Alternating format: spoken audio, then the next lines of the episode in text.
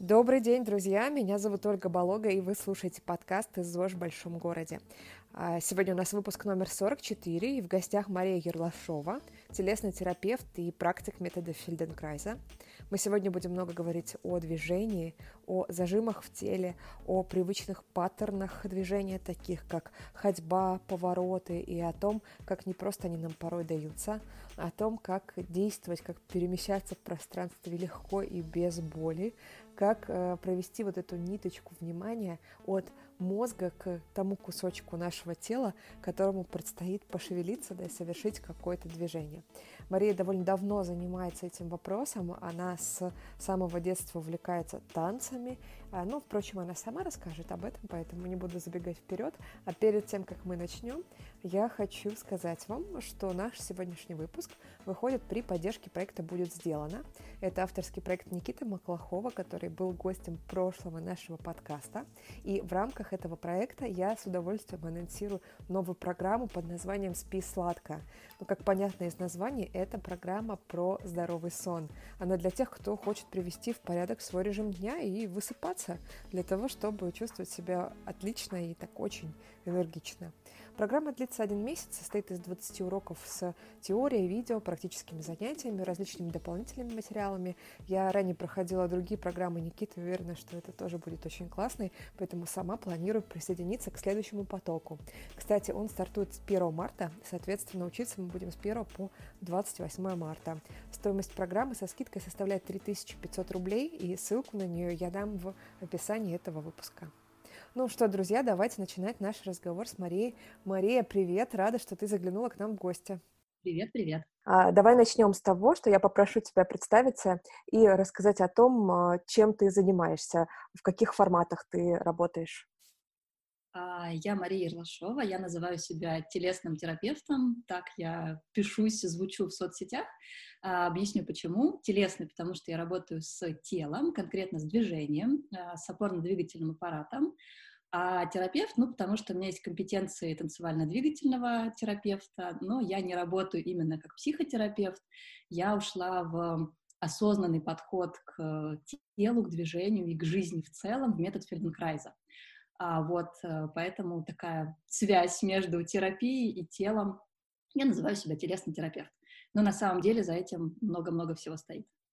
И получается, что у тебя есть индивидуальные консультации, есть, наверное, какие-то группы, да? Вот можешь тут немножечко прям совсем рассказать, в каких форматах ты работаешь как телесный терапевт? Да, у меня форматов становится все больше. На самом деле есть два основных. Это офлайн сессии. Я работаю в Москве чаще всего, и я часто бываю в Сочи. Там я тоже а, провожу индивидуальные сессии. Я работаю руками. А, и есть возможность, кто в этих городах, прийти ко мне лично в руки. А, я, конечно, всех приглашаю, если есть такая возможность. А также возможно занятие онлайн, то есть это тоже работает. Мне не обязательно трогать человека руками. Даже мои ученики отзываются а, таким образом, что вот ты знаешь, как будто бы ты меня двигаешь, только я все это делаю сама. А на самом деле это голосовые уроки. Они называются в методе Фельденкрайза уроки сознавания через движение. А, я веду их голосом, я ничего не показываю. А, такие же уроки можно проводить э, в зале, да, когда рядом ученики, но я все равно ничего не показываю. А, я веду голосом, и каждый ищет свое движение, которое будет ему легким, оптимальным, физиологичным и комфортным. Вот, поэтому это онлайн-занятие. Мы также встречаемся в Зуме, э, да, как сейчас, наверное, все занятия проводятся онлайн. А, вот, я вижу, как двигается ученик или группа. У меня групповая тоже есть э, практика. И занимаемся таким образом. А, хорошо сочетать эти два варианта, поэтому вот у кого есть возможность и так, и так приходить, то можно и так, и так. Ну, есть, конечно, записи этих уроков, а, поэтому те, кто проходят у меня курс индивидуально или в группе, а, эта запись эм, у них остается записи каждого каждого урока, то есть их можно потом повторять самостоятельно. А есть опция сразу взять эти записи и самостоятельно делать эти уроки. Я, конечно, рекомендую всегда с преподавателем начинать, чтобы э, понять, а маленькое движение это какое, а легко это вот насколько легко, потому что иногда мы привыкли а, делать что-то, что нам кажется легким, простым. Ну, я же могу там поднять плечо, ничего сложного. А когда я прошу сделать это медленно, плавно и действительно легко, оказывается, что о, плечо-то поднимается всего на сантиметр, а выше начинаются уже какие-то рывки, дрожит тут чего-то, какие-то напряжения. Вот, поэтому очень важно, когда я вижу и могу а, подсказать, насколько маленькое движение. А, так, так, смотри, мы с тобой сегодня будем много говорить про метод Фельденкрайза. Я не упущу возможности тебя помучить. Вот сейчас э, чуть-чуть отложу этот вопрос. А знаешь, как хочу тебя а, попросить вот начать такую нашу основную часть. Расскажи, пожалуйста, про свой путь. Вот а, с чего ты начинала, как ты шла, и, а, скажем так, что ты искала, что ты нашла в итоге метод Фельденкрайза. Ты знаешь, я все время чего-то ищу, и даже когда я а, прихожу на очередную учебу, и меня спрашивают, вот э, для чего ты пришла, почему ты здесь, я говорю, я не знаю. Я просто знаю, что мне нужно быть здесь, и поэтому я здесь. То есть какое-то чутье такое, интуиция, да, это можно назвать, меня ведет по жизни. А моя первая профессия — это хореограф. А, я не танцевала с трех лет, э, у меня не было какой-то последовательной карьеры танцора, нет, наоборот. Первый мой танцевальный опыт в не сильно сознательном возрасте, в детском саду, а, когда родители меня туда привели, и они же решили, что, ну, хватит, э, потанцевала и достаточно. В общем, было неудобно меня возить на занятия, и меня оттуда забрали. Я, собственно, была рада, потому что не особо мне там тогда нравилось. А потом уже в более сознательном возрасте мне было 11 лет, а, моя младшая сестренка занималась на занятиях, где у них были разные занятия, там английский, рисование, такая, знаешь, подготовительная школа, и у них также там была ритмика. Вот, и эту ритмику вела настоящая балерина. И я приводила сестренку на занятия, забирала ее, сидела, смотрела и восхищалась. Вот, и как-то я ей, в общем, проговорилась, что я хочу быть балериной. И она, конечно же, проговорилась своей учительнице. И поскольку с учительницей мы тоже общались, э, как-то она сказала, а вот э, Иришка сказала, что ты хочешь быть балериной. Я, конечно, давай там сестру ругать, ай-яй-яй, как же она могла вообще там рассказать мою тайну, но благодаря, можно сказать, своей сестре, благодаря вот моему первому педагогу, Ануша Алексеевна, ее, к сожалению, уже нет с нами, а недавно, кстати, она мне снилась, вот, и мне очень хочется про нее рассказать. Она меня вдохновила. Она меня, 11-летнюю, когда уже поздно вообще заниматься какой-то там классической хореографией, взяла в свой коллектив. То есть у меня были девочки постарше, но все равно все были младше меня. Я там была такая э, старшенькая, новенькая, и она меня очень быстро стала подтягивать. Я тут же стала солисткой в новом э, номере, вот. И, в общем, как-то как-то я стала готовиться уже к поступлению в институт.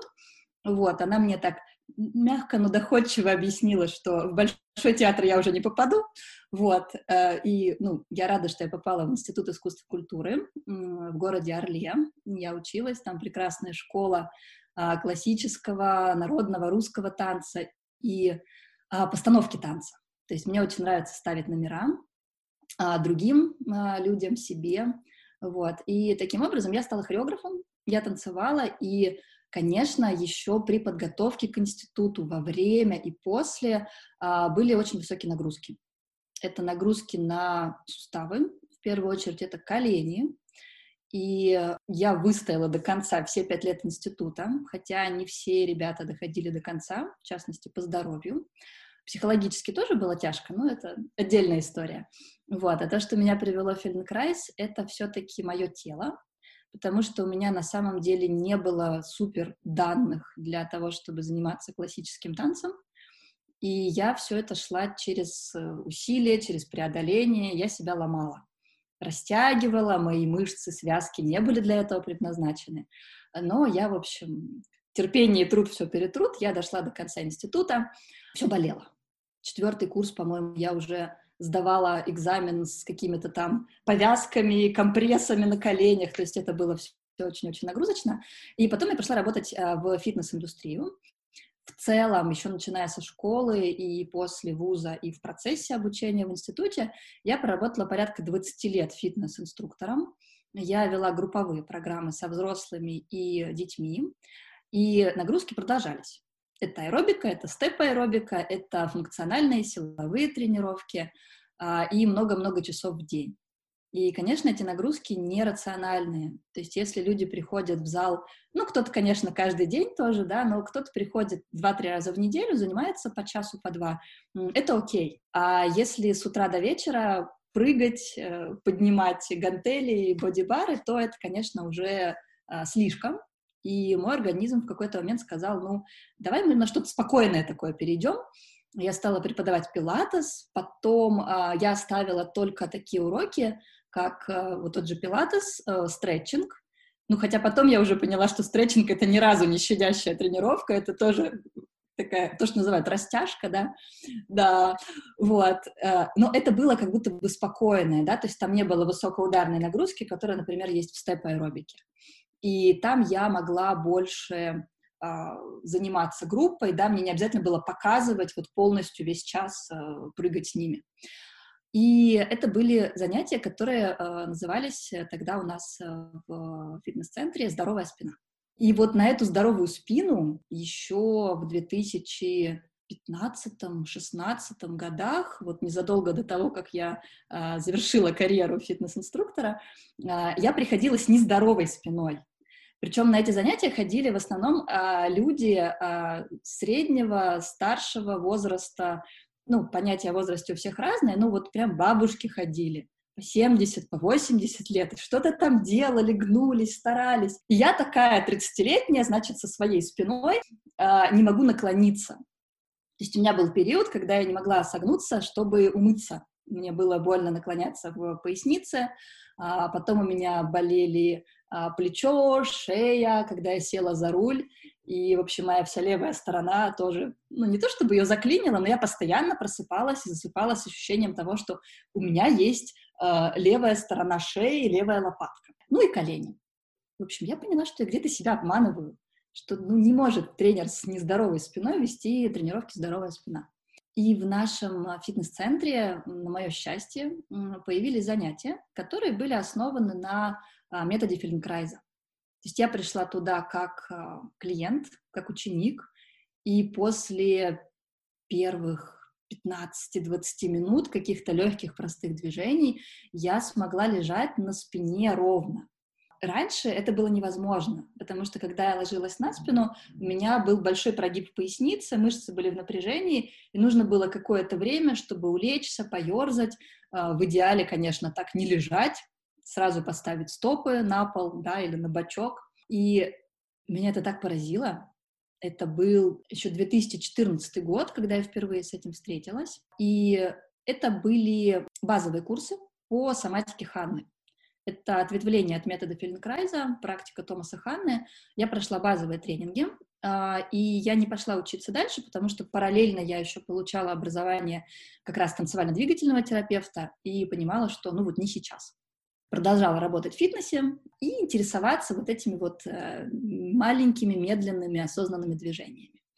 А где что могла, в Москве ходила на занятия, обучалась, э, что-то смотрела, читала, практиковала и потихоньку внедряла это в свои а, тренировки по пилатесу. А потом уже в 2017 году появилось а, первое обучение преподавателей в России, его запустили, и я туда попала вообще, можно сказать, впрыгнула в последний вагон, совершенно так внезапно узнала, что будет обучение. А, я шла просто на вводный такой уикенд-семинар к своему будущему преподавателю Элизабет Блум, и там я узнаю, что, оказывается, это отбор на уже длительное обучение, что Элизабет проводит вот эти вот вводные тренинги для того, чтобы набрать группу и учить будущих преподавателей в течение четырех лет. А, на самом деле там был семинар весной, летом и осенью. А я весной записалась на осенний, ничего не зная о том, что было до этого. И можно сказать, когда уже вся группа была набрана, я тут вдруг появляюсь и понимаю, что да, мне это надо, я это хочу.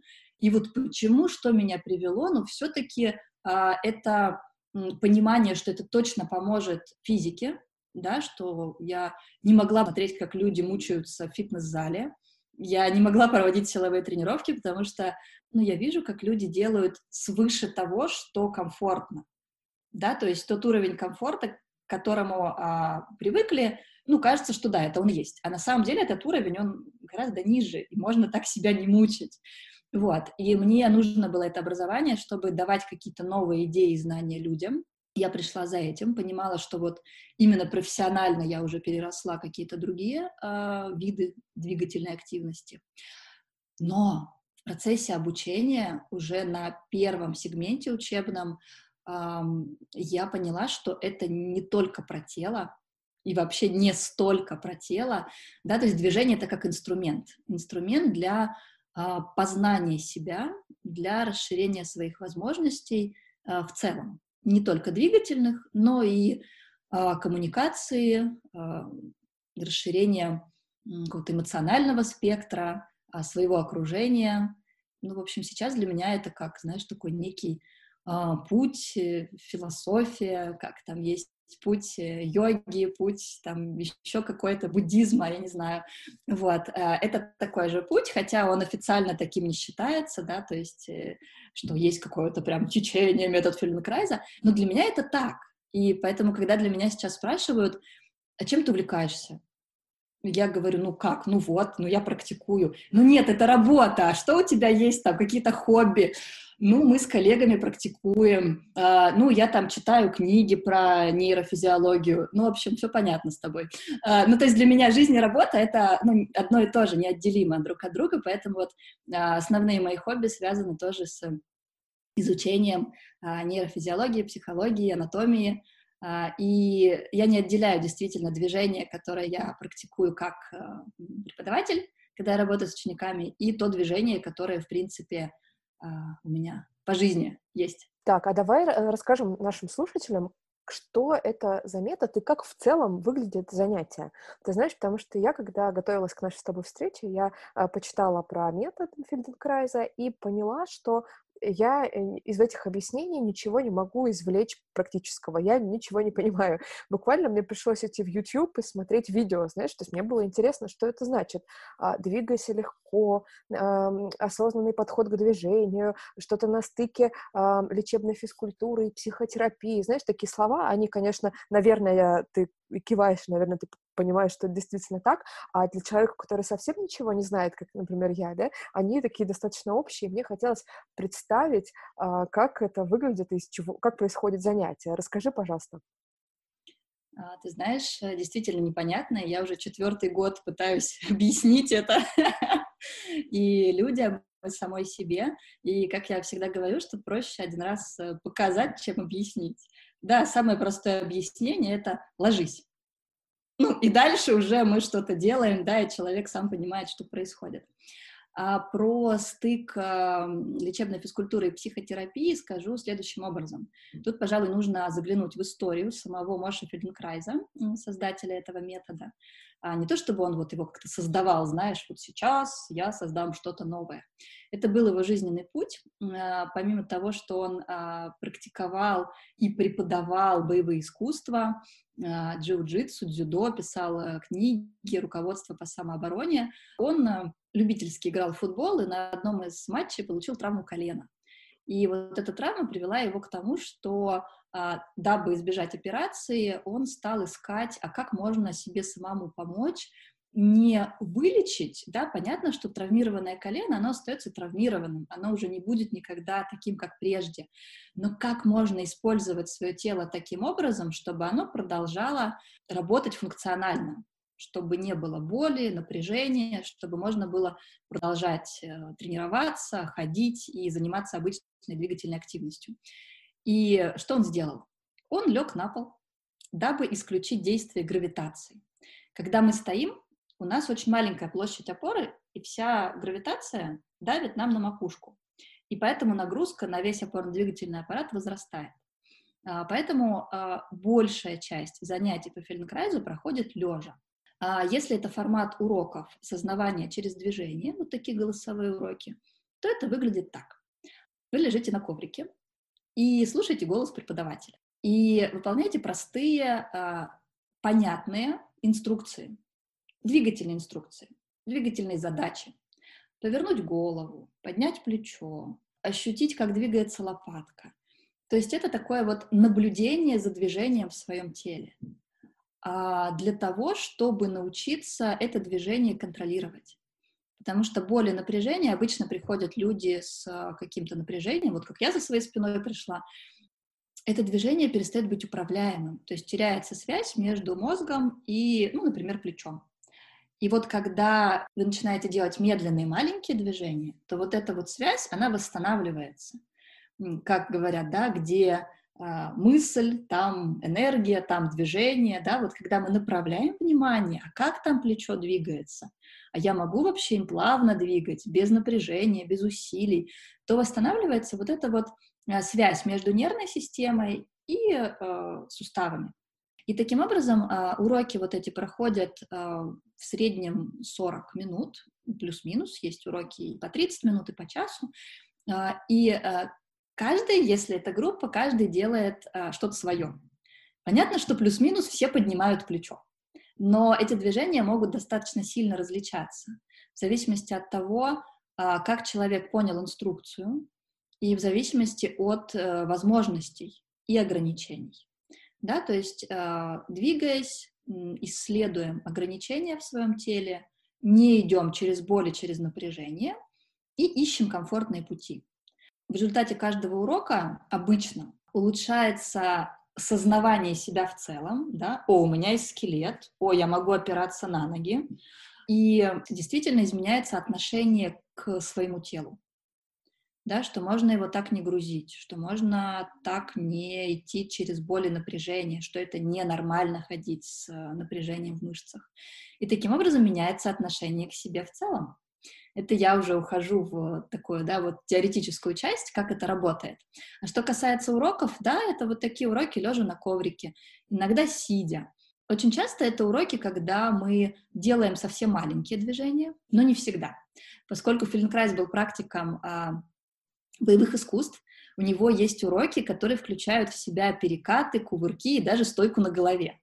Вот, есть известная история о том, как он учил а, в Израиле известного политика Бен-Гуриона стоять на голове. Вот, есть фотографии из этого периода. И это делается очень простым, легким способом. То есть это не то, как учат э, гимнастов, йогов, э, все гораздо проще. Это не мои слова, да, это мои коллеги-йоги говорят, что Знала бы я раньше, что можно вот так вот раз и встать на голову, да, я бы так вот таким хитрым сложным способом не мучилась. Вот, поэтому мы, в принципе, э, на каждом уроке э, улучшаем какую-то функцию в теле. Например, сгибание позвоночника, наклоны вперед, или ротацию, повороты вправо-влево. То есть мы улучшаем какие-то очень простые э, функции, которыми мы пользуемся каждый день. А повернуться, чтобы посмотреть, кто позвал, да, или потянуться наверх, чтобы достать что-то с полки, или наклониться, чтобы завязать шнурки. То есть мы не закручиваемся в какие-то позы а, немыслимые, которые не пригодятся в жизни. Это очень легкие, простые движения, которые дают понимание, ага, оказывается, вот как можно это было делать легче. То есть каждый урок — это исследование, это нахождение каких-то инсайтов, вот таких как «ага, оказывается, я тут всю жизнь вот хожу с напряжением в шее, да, но я его до сих пор не замечала, не замечала. Со своими учениками до и после сессии я разговариваю, будь то группа или индивидуально, мне интересно, кто с чем пришел, в каком состоянии, и после уроков мы делимся инсайтами, э, кто что обнаружил, как это можно применить в жизни, какие, может быть, были сложности во время урока. А, поэтому, если вот про психотерапию говорить все-таки, да, почему это психотерапия, мы работаем с нервной системой, с мозгом, и меняя движение, качество движения, мы не можем не затрагивать э, другие участки мозга, которые отвечают за ощущение себя изнутри. Да? То есть первый пункт — это движение. Поднять руку, опустить, повернуться, посмотреть вверх-вниз. Второе — это вот самовосприятие себя, что вот я есть, я есть в своем теле. Это тоже меняется. Третье — меняются а, реакции, то есть это эмоции. И четвертое, меняются установки. А какая я, какой? Я способна что-то сделать или нет? Достойна или нет? Я могу сказать нет, когда меня что-то не устраивает, или я по какой-то причине этого не делаю. То есть э, через движение мы действительно проводим такую большую терапевтическую работу. И сам Фельденкрайс во время своей деятельности сопоставлял вот его подход с подходом Фрейда, да, то есть с психоанализом. Он, в общем, приравнивал это к психоаналитической практике. А, единственная разница в том, что на хороший психоанализ нужно порядка 10 лет, психотерапия, ну так, года три хорошо бы, вот, а метод Фельденкрайза работает быстрее, потому что через движение, через тело а, очень ну, легко достучаться до мозга, и это остается на всех уровнях, и на телесном, и на уровне психики. Угу. А расскажи, пожалуйста, вот сам метод предполагает, что со временем занятия усложняются, да, что ты что-то а, узнаешь, снимаешь какой-то блок, и дальше ты можешь больше, а, ну, даже на, на примере поворота, да, что ты можешь сильнее повернуться или как-то какое-то более замысловатое движение выполнить. Есть ли вот этот элемент усложнения в самом методе? Ты имеешь в виду по методике, усложняются ли уроки для каждого да, ученика? Да, да, да. А, классный вопрос. Ты знаешь, а, как говорится, we never know. То есть мы никогда не знаем, каким этот урок окажется для каждого человека. И мы здесь не делим а, а, тех, кто приходит в практику, а, мы называем э, их учениками, да, потому что все-таки это не а, там, пациенты, да, которые лечатся, это не лечебный метод отнюдь, это все-таки обучение, обучение себя, узнавание о своих возможностях через движение, то это ученики. Вот. И мы не делим учеников на а, новичков и продвинутых. Единственная разница в том, что, как я уже говорила, а, новички не всегда понимают, а насколько легко можно сделать движение какая амплитуда будет э, достаточной э, и где они переходят уже свои возможности, э, свои пределы, пределы движения. Э это все но никогда не знаешь, э, каким окажется этот урок для э, каждого человека. Например, я как опытный практик могу сделать что-то через э, свои границы. И это уже вопрос ко мне, почему я так сделала. Да, я знаю, что нужно делать маленькие движения. Да, я знаю, что нужно не напрягаться. Но, например, я пошла за своим интересом, повторила движение не пять раз, можно было сделать пять раз и отдохнуть, успокоиться потому что нет а, какого-то количества. А, когда идет урок, это тоже важно. А преподаватель говорит, повторяйте движение несколько раз, повторяйте движение еще, еще, еще. Но каждый волен остановиться тогда, когда будет достаточно, не доводя до усталости. Так вот, я могу сделать это движение не пять раз, а десять или даже шесть, и вот этот шестой раз мог быть лишним и вызвать какое-то напряжение. А, несмотря на то, что я ну, относительно опытный практик, да, несколько лет в методе. Поэтому нет такого деления на простые и сложные уроки. Новый ученик может попасть на урок, который будет про стойку на голове, и встать на голову, даже если он никогда этого не делал, может прийти на какой-то урок, где будет минимум движения, и он окажется для него сложным. И этот сложный урок может быть как физически, а, что, например, э, повороты головы будут затруднительны, да, что обнаружится, что мышцы шеи не пускают, или грудная клетка, или вообще там что-то с тазом.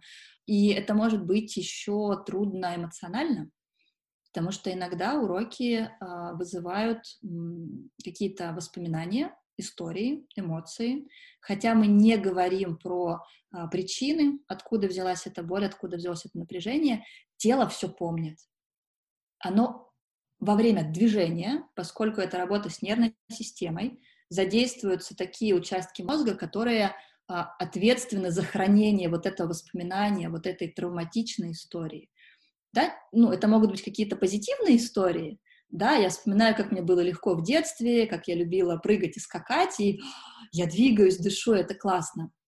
А порой это бывают действительно травматичные истории, связанные с какими-то а, детскими или уже взрослыми воспоминаниями, которые до сих пор в теле сидят. А, поэтому вот э, какой-то легкий, на первый взгляд, урок по движению а, может оказаться вот таким сложным эмоционально. Ну, не то чтобы сложным, да, просто эмоции это, ну, наверное, не сложно и нелегко, они просто есть. Но а, если я не готова к этому, то когда я встречаюсь с этим, я могу испытать некие сложности. Вот. А в любом случае, мы всегда помним о том, что можно вовремя остановиться, если физически тяжело или эмоционально, и не продолжать урок. И еще раз скажу о том, что да, есть у меня в моей а, системе преподавательской те уроки, с которых я начинаю, которые я обычно предлагаю тем, кто приходит. Конечно, я не буду сразу им давать кувырки, а нужно познакомить с методом на каких-то простых движениях. Однако, если человек попадет на урок про кувырки, то это тоже окей, он тоже справится с этим уроком. Здорово. Слушай, ты очень интересно рассказываешь, сразу хочется попробовать. А, вот. А мой следующий вопрос будет такой. Скажи, с какими запросами люди приходят к тебе на занятия, к тебе на консультации? Что они хотят? Ну вот из последнего я сегодня жду новую ученицу полежать. Полежать и ничего не делать. И чтобы а, не нужно было двигаться, напрягаться, делать какую-то тренировку, а просто позволить себе это уже моя интерпретация, мои слова, вот побыть э, час или больше, первая сессия обычно идет порядка двух часов, побыть в руках э, практика, да, который двигает телом, когда можно а, доверить свое тело, вот э, отдать себя в чьи-то поддерживающие руки и ну, таким образом узнать что-то больше о себе, что-то позволить себе, что раньше не выражалось. Конечно, вот с такими запросами приходят люди уже достаточно попсовое слово осознанные, да, не хочется им злоупотреблять, но, тем не менее, я его сейчас скажу, что люди, которые э, достаточно глубоко уже понимают связь телесного и э, психоэмоционального состояний. Такие люди приходят с запросами, да, что-то прожить, позволить себе отпустить. Э, люди приходят из вот моих учеников в достаточно сложных э, ситуациях э, после проживания собственных каких-то заболеваний серьезных, да, то есть когда они из них уже выходят, но дальше нужна поддержка и такая самоподдержка, да, не постоянно зависеть от э, мануальных терапевтов и врачей, а научиться самой самому себя поддерживать. И вот на этом этапе люди приходят ко мне, за тем, чтобы научиться пользоваться своим телом. А, это могут быть запросы соединить голову с телом. То есть люди, опять же, понимают, что очень много вот э, в голове, в какой-то мыслительной работе, и нет связи с телом, а тело тут что-то где-то ноет, болит, ломит, тянет. И есть уже вот это понимание, что а, ну, можно отнести себя подчинить да, к какому-то специалисту, а можно научиться пользоваться этим телом. Да, тоже со специалистом, но для того, чтобы потом это осталось а, в телесном опыте.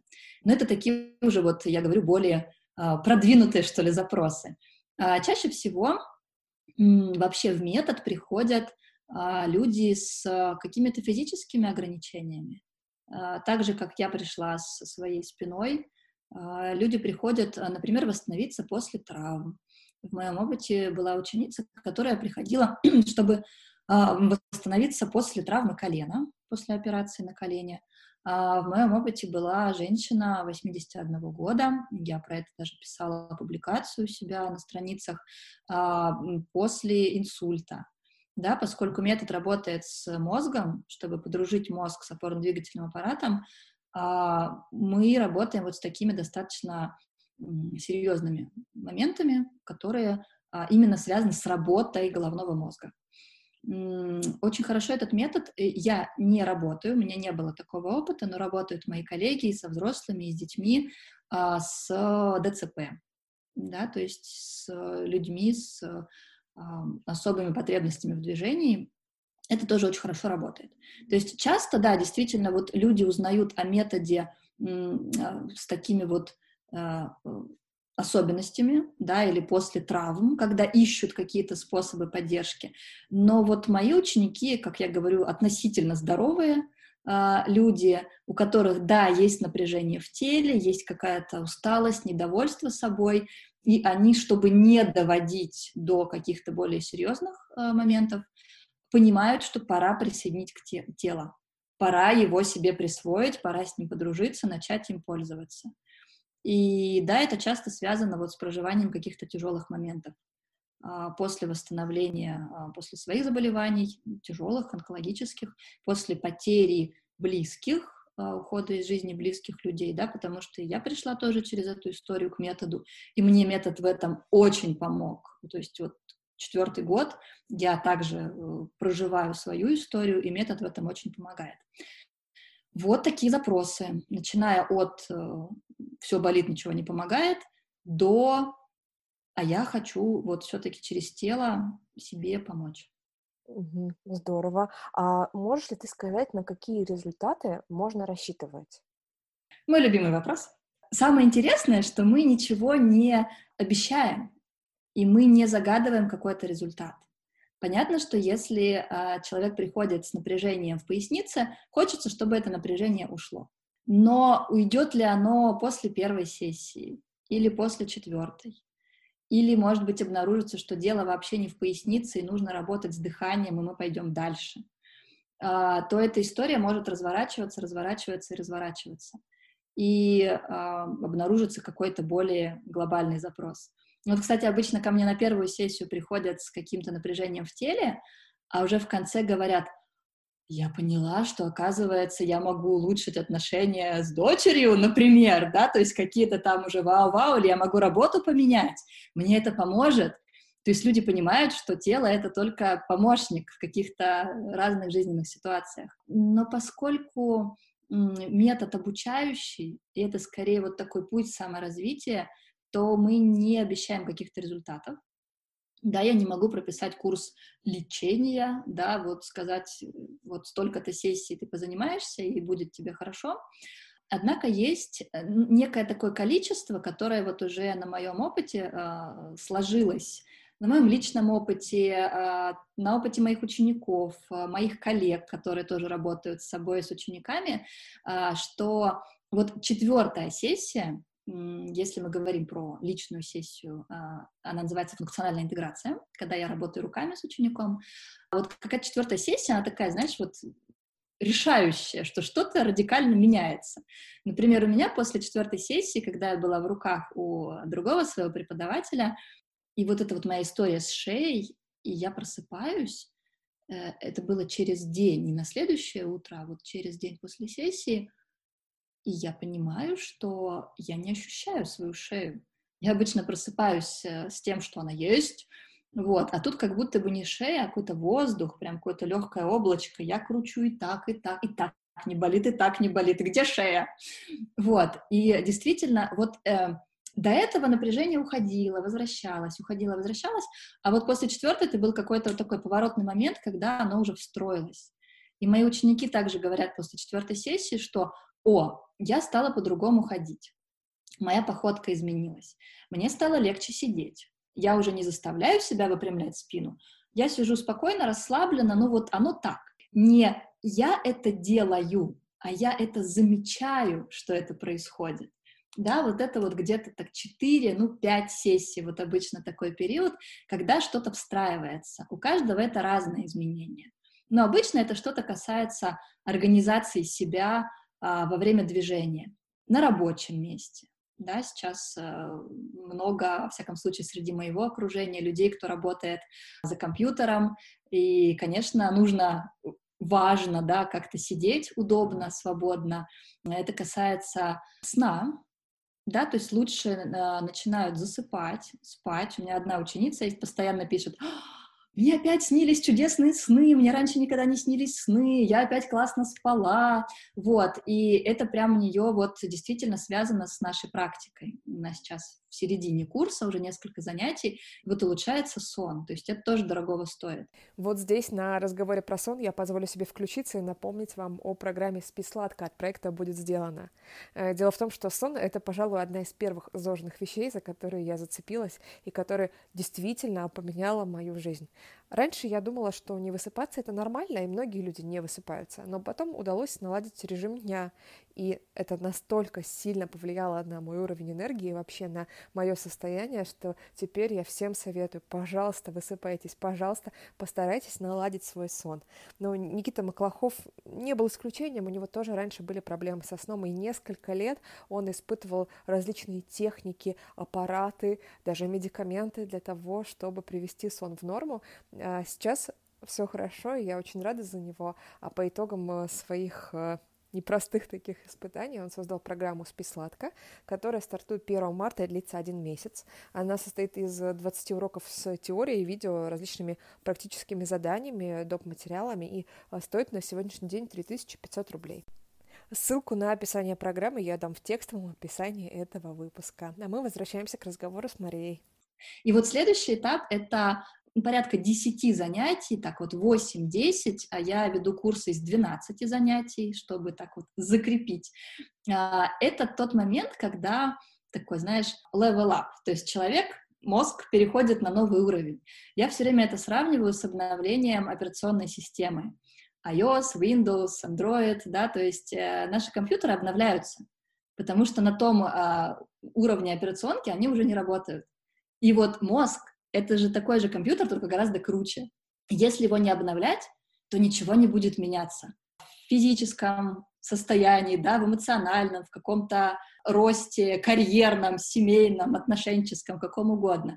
И вот с помощью практики метода Фельдкрайза мы обновляем вот эту систему, и обычно вот плюс-минус 10 сессий — это такое, а, когда все, система обновилась, и так, как раньше, уже не происходит.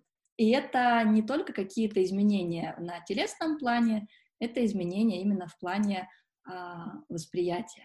Да, когда я меняюсь, вокруг э, тоже что-то меняется. А, это про количество, наверное, и результаты. Но а мы ничего не обещаем и ничего не ждем. А вот эти 12 занятий, как часто а, нужно заниматься это? Один раз в неделю, два раза в неделю? Я провожу занятия раз в неделю. Первые два занятия я прошу прийти одно за одним, например, через день или через пару дней, чтобы нервная система начинала привыкать вот к этим изменениям. А, потому что складываются вот те самые популярные ныне нейронные сети, да, мы работаем, основываясь на свойстве мозга нейропластичность, да, то есть мы можем менять вот эти вот нейронные сетки, дорожки. И понятно, когда вот эта вот связь, какие-то старые связи разрушаются, новые строятся, и когда эта связь не окрепшая, то она быстро теряется.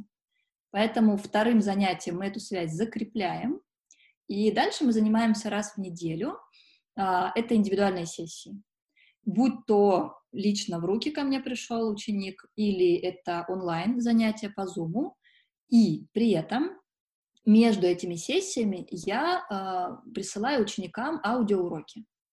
То есть, если мы в Zoom позанимались, эта запись остается, и можно по ней повторить самостоятельно.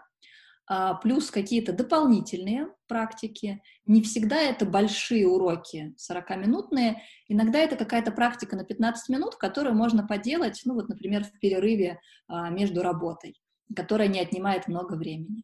А если это личные встречи, то также я вижу, что происходит на сессии, то есть какую тему мы затронули. То ли мы работаем с дыханием, то ли мы работаем с тазом, а, то ли с челюстью, да, челюсть тоже можно расслаблять и двигать. Я соответствующие уроки тоже присылаю ученикам, чтобы они делали между сессиями.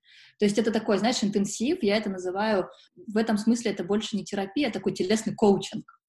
Я даже, если такого понятия еще нет, вот э, хочу его внедрить, да, потому что это реально коучинг. А, мы вместе на протяжении этого периода, 12 недель, и ученик постоянно что-то делает, мы на обратной связи, я пишу, спрашиваю, как дела, э, там, какие практики делаешь, как состояние. Иногда они пишут, чем-то делятся, а, иногда какими-то вот радостями, вроде «О, я хорошо спала», иногда какие-то там новые вопросы возникают. Постоянно что-то происходит. Но это как изучать английский или любой другой язык. А, вначале нужно мозг напитать вот этим новым, да, и потом уже в нужный момент мозг вспоминает Э, какое-то слово, какую-то фразу. То есть не нужно потом постоянно а, каждый день заниматься с преподавателем. Но, конечно, можно поддерживать. Это просто приятно, классно, и многие продолжают заниматься самостоятельно уже без меня. А потом приходят, например, через год еще на курс, и этот курс уже на новом уровне. Повышается чувствительность, какие-то новые запросы приходят. А, то есть, в принципе, можно повторять. Мгм. А ты сама сейчас а, еще обучаешься? Вот ты сказала, что четырехлетнее обучение. Получается, у тебя сейчас финальный год обучения идет, да? Ох, на самом деле я не знаю. А, Нет стабильности в нашем мире. А, да, обучение планировалось э, по 2021 год, но весь прошлый год у нас э, последний обучающий сегмент в Москве был э, перед карантином, а, там даже была половинка сегмента, то есть мы остановились, ну, мы перевалили за середину обучения, у нас еще достаточно большая часть впереди, но в связи с онлайном преподаватели не могут приезжать к нам, потому что обучение было в Москве. А, это все не приостановилась, да, мы продолжаем онлайн учиться, мы встречаемся, а, Элизабет проводит с нами групповые уроки, мы их обсуждаем, мы разбираем теорию, мы смотрим а, видео с нашими преподавателями Фельденкрайзом и его учениками. А, то есть много теории, а, мы встречаемся, практикуем с коллегами, то есть обучение продолжается, я все время в этом процессе. А, но когда официально оно завершится, сейчас неизвестно. Mm-hmm. То есть мы надеемся на то, что мы все-таки в скором времени сможем встречаться, потому что э, я очень э, счастлива и благодарна тому, что я попала именно в эту группу. У нас уникальное обучение, я его называю VIP-обучением. Элизабет э, работает по принципу э, маленьких групп, чтобы была возможность с каждым из нас работать каждый день лично руками. То есть у нас не э, многолюдные тренинги, где мы смотрим, что-то там происходит, кто что понял, да, с каждым из нас преподаватели работают лично руками, то есть это огромная честь э, телесно учиться, да, то есть когда я э, посмотрела, как это с другим человеком работает, ну да, я что-то поняла, а когда это э, через себя пропущено, это совсем другое. Вот, поэтому очень важна вот именно вот эта личная часть и работа руками. Мы надеемся, что скоро к ней вернемся. Но вот, да, наша группа, у нас две группы учатся, а, мы вот одни из первых э, преподавателей, которые будут обучены именно в России. Вообще в Москве есть буквально там по пальцам одной руки люди, которые учились раньше за границей, а, получили диплом преподавателя. Но вот обучение в России мы одни из первых. А расскажи, как в целом устроен метод в России и в мире. То есть э, ты говорила про то, что в а, фитнес-клубе, где ты работала, были занятия по методу Фельденкрайза. То есть, значит, я так думаю, наверное, есть до сих пор какие-то фитнес-клубы или, может быть, йога-клубы, да, где э, есть такие занятия. Ну, плюс есть индивидуальные преподаватели, как ты, да. А как это вообще работает? Ну, вот какая здесь система у этого метода в мире и в России, в частности? Ты знаешь, системы нет то, как я это вижу, нет какой-то единой школы. А, я верю, что она будет создана, но для этого мы должны завершить обучение и а, все наладится в плане границ э, территориальных, э, перемещенческих, э, да, человеческих вот этих вот, чтобы мы могли действительно а, сделать какую-то школу, школу как место, да, куда могут приходить люди и практиковать э, не только метод Фельденкрайза, а различные другие соматические направления. Да, то есть Фельденкрайз относится к соматическим практикам, да, где сома — это тело, сознающее само себя. А, сюда же относятся различные другие направления. Это направление Body Mind Centering, это IBMT есть направление, есть э, метод Александера. А, то есть вот эти вот все соматические практики, они а, близки друг к другу, чем-то перекликаются, и, конечно, классно, если будет такая какая-то общая школа, знаешь, таких соматических направлений, а, но пока вот этого не случилось. Поэтому каждый преподаватель из тех, кого я знаю, из тех, с кем я учусь, работает индивидуально, кто-то где-то к каким-то студиям присоединяется, кто-то а, работает вообще частным образом. А, поэтому вот единой системы нет, и, наверное, нет такого, что а, можно найти общую какую-то базу преподавателей. Да, но есть общая международная база Фельденкрайс практиков, и мы как обучающиеся уже тоже в нее входим, и можно вот в таком международном реестре найти да, что вот э, преподаватель закончил в таком-то году а, такой-то курс в такой-то стране, или, например, вот обучается сейчас. Такое есть, но вот международные филинкрайс организации, они существуют, и в Европе это более развито, и более того, я знаю, что в Европе даже а, есть рекомендации от а, врачей проходить курсы по методу Фельденкрайза. То есть так же, как курсы, например, лечебной физкультуры, физиотерапии, точно так же направляют на Фельденкрайз-практику. У нас такого пока нет, это пока большой-большой-большой вопрос. А я, в общем, стараюсь в это особо не вникать, эм, вот де- делаю то, что могу, а, рассказываю людям а, сама через свои соцсети. Каждому встречному, наверное, с кем я знакомлюсь, я рассказываю с интересом, э, чем я занимаюсь. Даже не потому, что мне хочется, чтобы этот человек стал моим учеником и обязательно пришел ко мне на какой-то курс. Конечно, это будет здорово, но мне просто нравится. То есть я не могу это не делать. Я, когда знакомлюсь, я говорю примерно так. Привет, меня зовут Мария, я телесный практик, я занимаюсь методом Филинкрайза, это такая классная штука, вот смотри. Вот так это происходит. Здорово. А, слушай, а давай вернемся к человеку, который занимается у тебя или хочет прийти к тебе на занятия. Вот как бы ты сказала, а, стоит ли сочетать занятия с, другим, с другими видами физической активности? А, силовые тренировки, бег, йога, растяжка. Может быть, человек уже что-то есть в жизни. Как это правильно э, связать между собой? Да, смотри, для меня сознавание себя в процессе движения — это такая база. То есть метод Фельденкрайза основан на Э, различных детских паттернах. А, например, паттерн ходьбы или то, как мы тянемся, да, как маленькие дети учатся там, тянуться за чем-то, доставать, а, поворачиваться, а, сидеть, ходить. То есть мы делаем все то же самое, но уже во взрослом возрасте.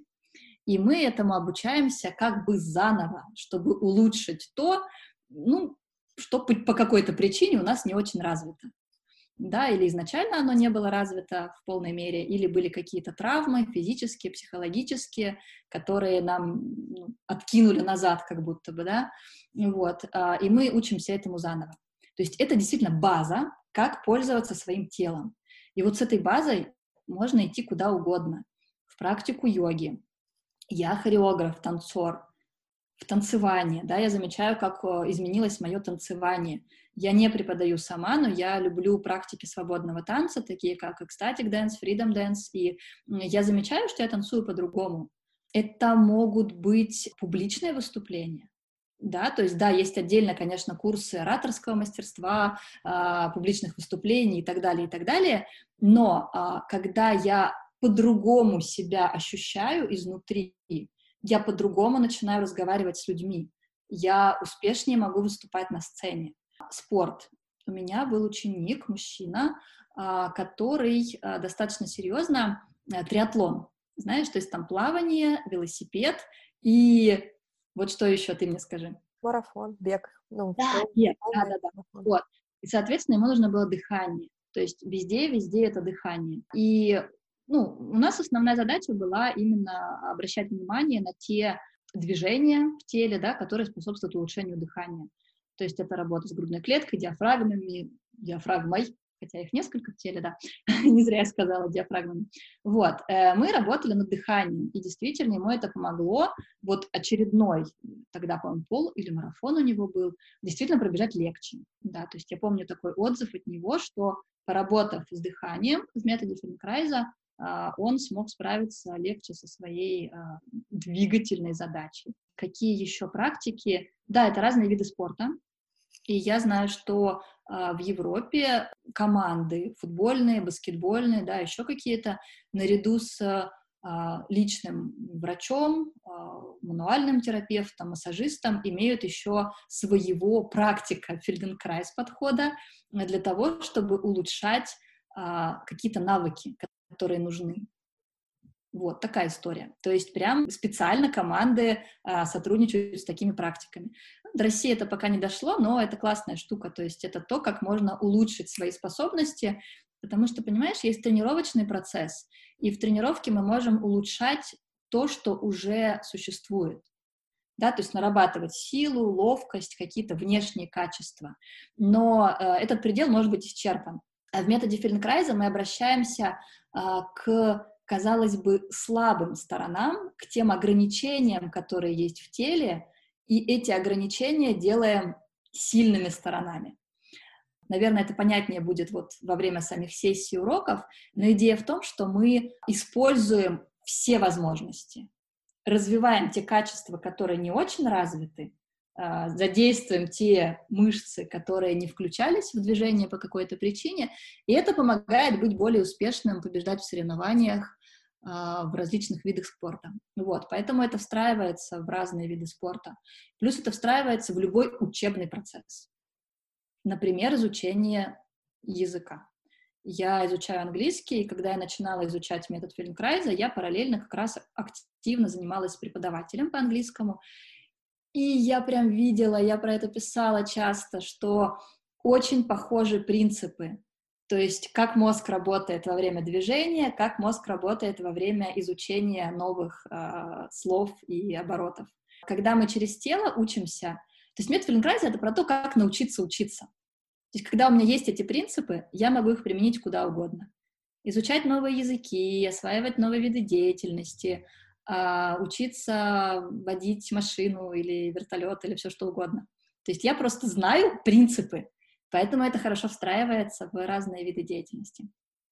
А, мне еще очень хотелось спросить тебя по поводу а, метода Фельденкрайса как физической активности для людей, так скажем, старшего возраста. Ты упоминала уже про то, что у тебя были ученицы, э, даже 81 год, да, была такая ученица. Э, расскажи, пожалуйста, правда ли, вот, ну, мне кажется, из нашего разговора, что действительно очень подходящая штука, а, так ли это, и э, что это может дать а, людям уже такого старшего возраста, опять же, да, может быть, на что они могут рассчитывать? Да, часто к методу обращаются люди а, старшего возраста, потому что это доступно. То есть это метод, который доступен каждому, независимо от а, степени подвижности. И как раз-таки, как я считаю, что у людей, у которых уже есть эти ограничения, они очень хорошо понимают, а, как двигаться бережно, как двигаться аккуратно они просто не могут уже, там, знаешь, закинуть руку за спину, там, соединить руки сзади в замок. А когда молодой здоровый человек, вот как я, да, когда хореографией занималась, я шла через свои возможности. Ну, я могу? Могу. Могу сесть на шпагат? Могу, я буду тянуться. А потом уже все болит, и я понимаю, что это было через силу. А вот люди, у которых уже есть ограничения подвижности в коленях, в тазобедренных суставах, в позвоночнике, они будут делать по чуть-чуть и они больше пользы получат. Э, то есть человек, который спортсмен пришел, да, или хореограф, как я, ну а что, я же могу так сделать, зачем мне делать какие-то маленькие легкие движения? Подумаешь, я что там, хуже соседа по коврику? Вот, и нужно научить себя двигаться действительно бережно, не обращать внимания на соседей, заниматься собой. Э, это тоже такая огромная часть работы именно по тому, а, как я себя воспринимаю, да, там, что обо мне подумают окружающие. А человек, который в возрасте, которому уже не так важно, что о нем думают, которому важно действительно просто легко, комфортно двигаться, дышать, а, для которого вот эта возможность заниматься какой-то активностью не тяжелой, а, для него это будет подарком, действительно делать вот такие простые приятные движения, да потом еще и улучшается, там, походка, спина разгибается, сон улучшается. Поэтому метод очень-очень подходит для людей в возрасте, ну и для людей с физическими ограничениями. Тоже я об этом говорила. Меня занималась девушка, она молодая, но она пришла на занятия, мама привезла ее в инвалидном кресле, я думаю, а у меня урок лежа на полу, да, я думаю, как же, что же делать, надо же как-то весь урок перестраивать, чтобы она могла то же самое сидя сделать, но нет, то есть она смогла переместиться на коврик, и после урока она смогла пройтись по залу, а, то есть эм, у нее есть возможность ходить, но для нее это просто адски невыносимо. И вот после занятия она смогла двигаться без поддержки, без опоры, пройти э, легко для нее, да, то есть на ее уровне это было легко. Это же вау. И то же самое происходит с людьми в возрасте, а, которым вдруг оказывается, что можно вот так вот двигаться легче.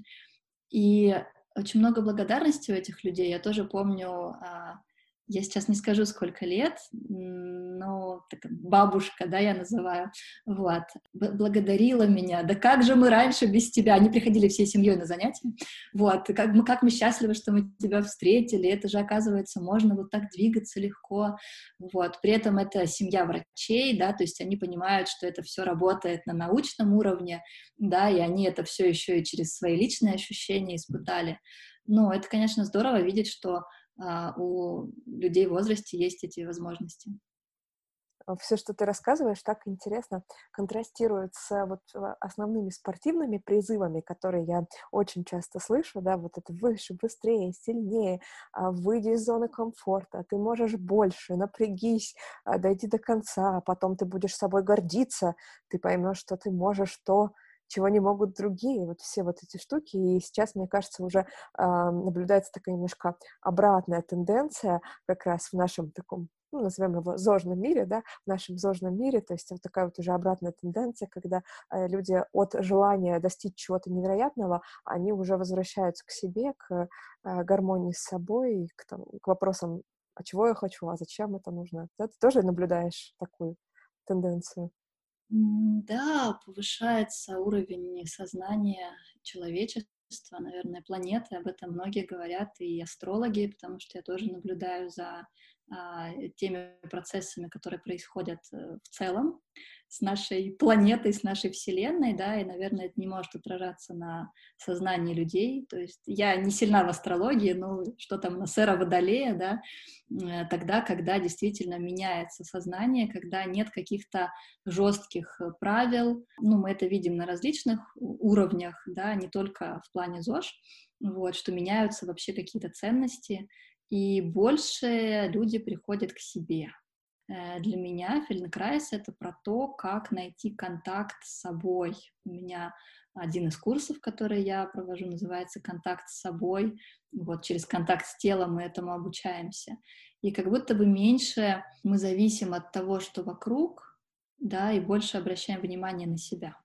Это классно, это здорово, потому что если я у себя на первом месте, ну, в таком хорошем смысле, да, то есть не в плане эгоизма, а в плане такого здорового я, то я как раз-таки могу больше сделать для этого мира, влиять на мир, да, то есть как управлять Вселенной, не привлекая внимания санитаров. Вот, это, в общем, это наш подход, да, то есть мы начинаем с себя, с трансформации себя, и тогда действительно это как-то изменяет вообще весь мир, но мне нравится такая тенденция на самом деле, потому что я тоже выросла тот период, это уже постсоветский период, все равно было много правил, и у меня в семье, и а, я училась в школе, я обожаю школу просто, я не знаю, я не понимаю людей, которые не любят школу, они смотрят на меня вот такими большими глазами, да, потому что для меня школа — это родной дом, у меня мама была учителем, преподавала английский язык, то есть я до сих пор дружу со многими учителями, но в целом я сейчас уже во взрослом возрасте понимаю, сколько у меня было ограничений. Это была мега ответственность. Э, учительская дочь, я должна соответствовать, я должна не подвести маму, э, я должна выглядеть хорошо в лице всех учителей, я должна быть э, лучшей в классе. И вот сейчас, последние несколько лет, я позволяю себе все то, чего я раньше не позволяла, а, мне не обязательно быть какой-то отличницей, хорошей, правильной, а, достигатором. То есть я всегда участвовала в каких-то соревнованиях, олимпиадах, побеждала. А, для меня прям это было важно, да, то есть для меня было огромной трагедией быть второй, либо первая, либо никто. То есть для меня вот э, я как-то на соревнованиях по тайцзицуань получила серебряную медаль, ну, вначале я получила золотую, а через неделю поехала на соревнования а, на другие, и там получила серебро. Ты не представляешь, это была трагедия. Вот насколько у меня психика была ориентирована только на успех, что когда, ну, для меня это был провал, серебро.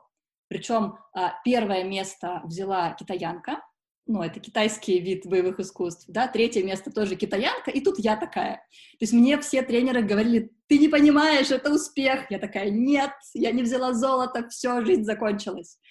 И это очень сильно подрывает вообще веру в себя. То есть а, если я больше себе позволяю, если я кайфую от процесса, от движения, от жизни, от отношений, если я не упираюсь во что-то, то мне гораздо проще жить. Поэтому вот такое обращение к себе, от чего я действительно хочу, оно как-то сильно облегчает жизнь. То есть, в принципе, метод Фельденкрайза — это про то, как э, действительно сделать жизнь проще.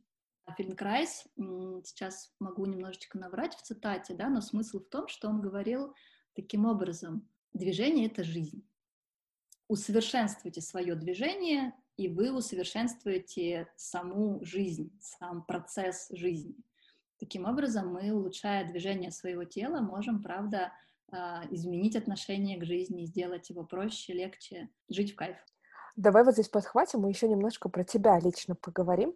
Вот смотри, наш подкаст называется «ЗОЖ в большом городе», и обычно в финале разговора я каждого гостя пытаю, говорю, что у тебя есть зожного в жизни, как, что ты кушаешь, как ты часто ты питаешься, каким спортом ты занимаешься и так далее, так далее, так далее. А я э, сейчас искренне интересуюсь, а вот что ты считаешь своими здоровыми практиками, что у тебя есть в жизни, ну, скажем так, помимо метода Фельденкрейза, который, я уверена, ты практикуешь достаточно много? Наша преподаватель называет нас анархистами. То есть мы э, идем против каких-то правил, мы ломаем стереотипы, мы делаем то, что казалось бы абсурдным, и мы не упираемся в ЗОЖ. Да, я у тебя в гостях в подкасте «ЗОЖ в большом городе», и, возможно, сейчас этого не нужно говорить, но у меня нет э, каких-то особых правил, а, чтобы я придерживалась чего-то определенного в питании, в режиме дня. Я люблю поспать, я не встаю рано. Вот эта магия утра на меня работает только когда всходит солнце в 5 утра, да, я могу встречать солнце.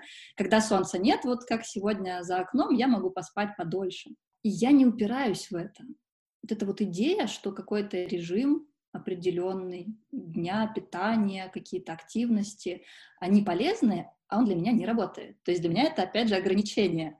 А я, наоборот, сейчас э, вот эти ограничения ну, как-то э, от, не то что отметаю, но, наверное, делаю их более свободными для себя. А другой момент я скажу, что вот когда я больше э, знаю, слушаю свое тело, я точно знаю, что мне сейчас нужно. Например, я сижу, работаю за компьютером, и вдруг мой организм мне говорит, пойдем гулять. Я просто беру, одеваюсь и выхожу на улицу. Я это делаю не потому, что надо, а потому что вот сейчас мне прям вот нужно пойти погулять, потому что организм мой запросил. Или, например, в какой-то момент мой организм отказывается от соли. Класс, я это делаю не потому, что мне, ну вот кажется это правильным, да, я сейчас не буду есть соль, сахар, кофе, вот, а просто потому, что, ну вот не хочется. То есть это, знаешь, какой-то вот такой вот э, инстинкт тоже, да, какая-то телесная интуиция, которая подсказывает, о, вот сейчас вот так. И об этом тоже говорят мои ученики, то есть когда э, начинаешь слышать себя, от чего тело ты сейчас хочет, то оно как-то вот получается ЗОЖ, но не ЗОЖ. Да, то есть я в нужный момент знаю, что мне съесть или сколько мне съесть. Да, и то есть если передо мной лежит э, финик, это реальная история с вчерашнего вечера, я вроде планировала его съесть на ночь, так, перед сном с чаечком, но я понимаю, что я его уже не хочу. Ну, я его не ем. То есть ум хочет, ну вот же он лежит, надо его съесть, а телесно я понимаю, что нет. Окей, я его съела с утра. Вот, ну то есть это, ты знаешь, какая-то вот мудрость тела, вот, наверное, правильное слово, мудрость тела, которая мне подсказывает, что сделать в нужный момент. Меня очень вдохновляет природа, и я стараюсь не упускать моменты, когда в Москве есть солнце. Периодически я езжу за солнцем в Сочи, это мой родной город, и я очень люблю. А в Москве у меня есть ритуал встречи солнца. Это меня очень наполняет. Я не знаю, относится ли это к ЗОЖ в большом городе, но для меня это так. Я его здесь ловлю, люблю, ценю, и я встречаю восходы, закаты тоже, но мне прям нравится вот момент восхода, это меня наполняет с утра, дает энергию, а, позволяет проснуться, то есть мне очень важно именно а, соединяться вот с солнцем. Наверное, это вот мой такой личный ритуал. То есть это значит, что ты стараешься встать э, даже пораньше, да, и встретить солнце в этот день? Да, есть такое? Нет, Нет, наоборот. История начинается в мае, когда солнце встает уже достаточно рано, часов так в пять уже оно всходит, а с четырех э, светает, можно уже встречать рассветы. И тогда я могу не спать ночь. Я сейчас это не рекомендую э, нашим слушателям, но я рассказываю про свой опыт. А ночью я вдохновляюсь луной, я что-нибудь пишу, какие-нибудь тексты, иногда стихи приходят, особенно в полнолуние, новолуние, вот, как-то тоже это все на меня влияет, а затем начинается потихонечку рассвет, и какой смысл уже ложиться? И то есть часов с трех, там, четырех я уже начинаю готовиться к восходу солнца. Потом я его встречаю, и потом ложусь спать. И сплю, там, не знаю, до 12, до часу. Конечно, это не очень рациональный график, потому что во второй половине уже мало времени остается на какие-то дела и работу. А, следующий период я могу а, ночью поспать немножечко и встать специально, встретить солнце, побыть с ним часок, а, а потом лечь спать дальше. То есть были такие периоды. Были периоды наоборот, когда я ложилась спать пораньше и с утра просыпалась, уже встречала солнце, тогда, когда оно, наверное, вот уже часов там в 6-7 встает попозже, да, вот ближе к осени, и потом уже я могла не ложиться спать. Но мне это странно, я так не понимаю. То есть если я встала в 6, то мне к 10 часам уже нечего делать. Я уже все переделала, и я не знаю, чем люди занимаются дальше. Э, для меня какой-то вот режим, такое чуть более позднее вставание, наверное, оптимальный. Я поняла. Здорово. Мария, спасибо тебе большое за такой подробный, интересный разговор.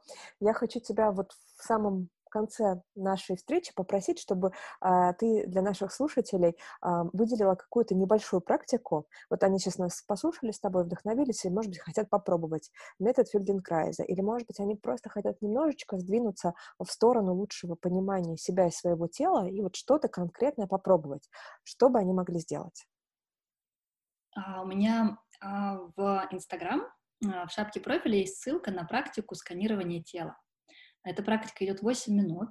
Ее можно скачать. А, такой мой подарок всем моим подписчикам, читателям, зрителям. И можно ее практиковать. Эта практика помогает расслабиться. А, я рекомендую ее делать вечером перед сном, чтобы лучше засыпать и встать более бодрыми. Если это что-то, что можно сделать прямо сейчас, мы можем что-то сделать? Давай. Давай прям возьмем 2-3 минутки. И я предлагаю а, всем, кто нас сейчас слушает, найти удобное положение сидя. А, я не рекомендую это делать за рулем, если вы слушаете нас за рулем, но если вы сидите у себя дома или в офисе, а, поставьте стопы на пол и расположите руки удобно на бедрах. И обратите внимание на то, ощущаете ли вы пол под ногами. Может быть, вы поджимаете пальцы или ваши стопы стоят неровно, не всей подошвой. Попробуйте найти более комфортное положение. Может быть, поставить стопы шире, устойчивее, так, чтобы действительно появилось ощущение опоры под ногами. И затем обратите внимание на то, как вы сидите на стуле.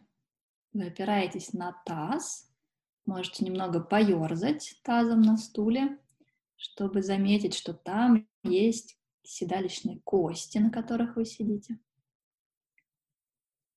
И затем найдите какое-то комфортное положение для таза, так, чтобы тоже ощущалась опора. Если вы сидите достаточно глубоко, близко к спинке стула или опираетесь на нее, то сядьте немного вперед, так, чтобы не опираться на спинку стула. Да, можно это делать с закрытыми глазами, чтобы больше внимания направить э, внутрь себя. И заметьте, возможно, так сидеть стало удобнее. И также обратите внимание на макушку. Заметьте, где она находится. Если сложно ее представить, можно прям положить сверху ладонь, нащупать ее, чтобы понять, вот здесь заканчивается мое физическое тело. И снова расслабьте руку. И теперь очень мягко, легко потянитесь макушкой вверх. И при этом ощущайте вес таза, что таз не улетает вверх за макушкой, а он а, является таким противовесом. Макушка как поплавок, который на поверхности воды всплывает. А таз — это как э, грузик, который удерживает вас, не дает оторваться от земли. Обратите внимание на ваш живот, на мышцы живота. Возможно, вы сейчас их поджали, напрягли. Нет необходимости в этом. Вы можете дышать свободно, расслабить живот. И когда вы расслабляете живот, обратите внимание, где еще появляется свобода в теле, дыхание. Может быть, в грудной клетке или в спине, или в шее. Да, если хочется двигаться, какие-то небольшие движения головой, плечами, вы можете. Угу. Позвольте телу сейчас выстроить себя оптимальным образом. И обратите внимание на челюсть. Можно ли ее отпустить? Тоже позволить ей поддаться гравитации и немного опуститься к земле. Слегка, чтобы разомкнулись зубы, может быть, губы. И обратите внимание на мышцы лица, лоб, щеки, брови. Позвольте им тоже стекать вниз. Лицо останется на месте, просто вы сможете расслабить мышцы.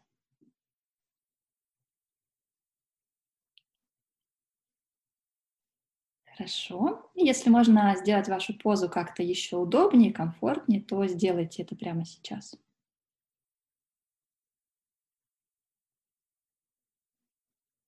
И в любой момент, когда вам захочется, если вы закрывали глаза, можете их открыть и потянуться, подвигаться. И затем встать, ощутить себя стоя, с опорой на ноги, уже в вертикальном положении. И походите по комнате, обратите внимание на то, изменилось ли что-то в вашем состоянии. Вот такая коротенькая практика. Ее можно делать, а, не отрываясь даже от рабочего процесса. Обратить внимание на основные опорные точки – стопы, таз, макушка и дыхание. Ну и челюсть я очень люблю, она, как правило, всегда напряжена, особенно у жителей большого города. Мне напомнило это немножко медитативные практики, но вот действительно с такой привязкой к телу. И знаешь, есть такой а, популярный достаточно вопрос из темы осознанности. Он звучит так, а, а что на самом деле сейчас происходит? Что действительно сейчас происходит, да, и вот то, что ты проделала с нами, это похоже на возврат человека в реальность, то есть взять mm-hmm. такую небольшую паузу, да, и э, вернуться в реальность, кто я, где я, на чем я сижу, что вообще сейчас происходит на самом деле, да, а не в том фильме, который я сама себе нарисовала. Да, да, да, да. Возвращение в тело. Угу, верно. Мария, спасибо тебе большое за такой интересный разговор о возвращении в тело, возвращении телу себя. А, на этом мы завершаем наш сегодняшний выпуск.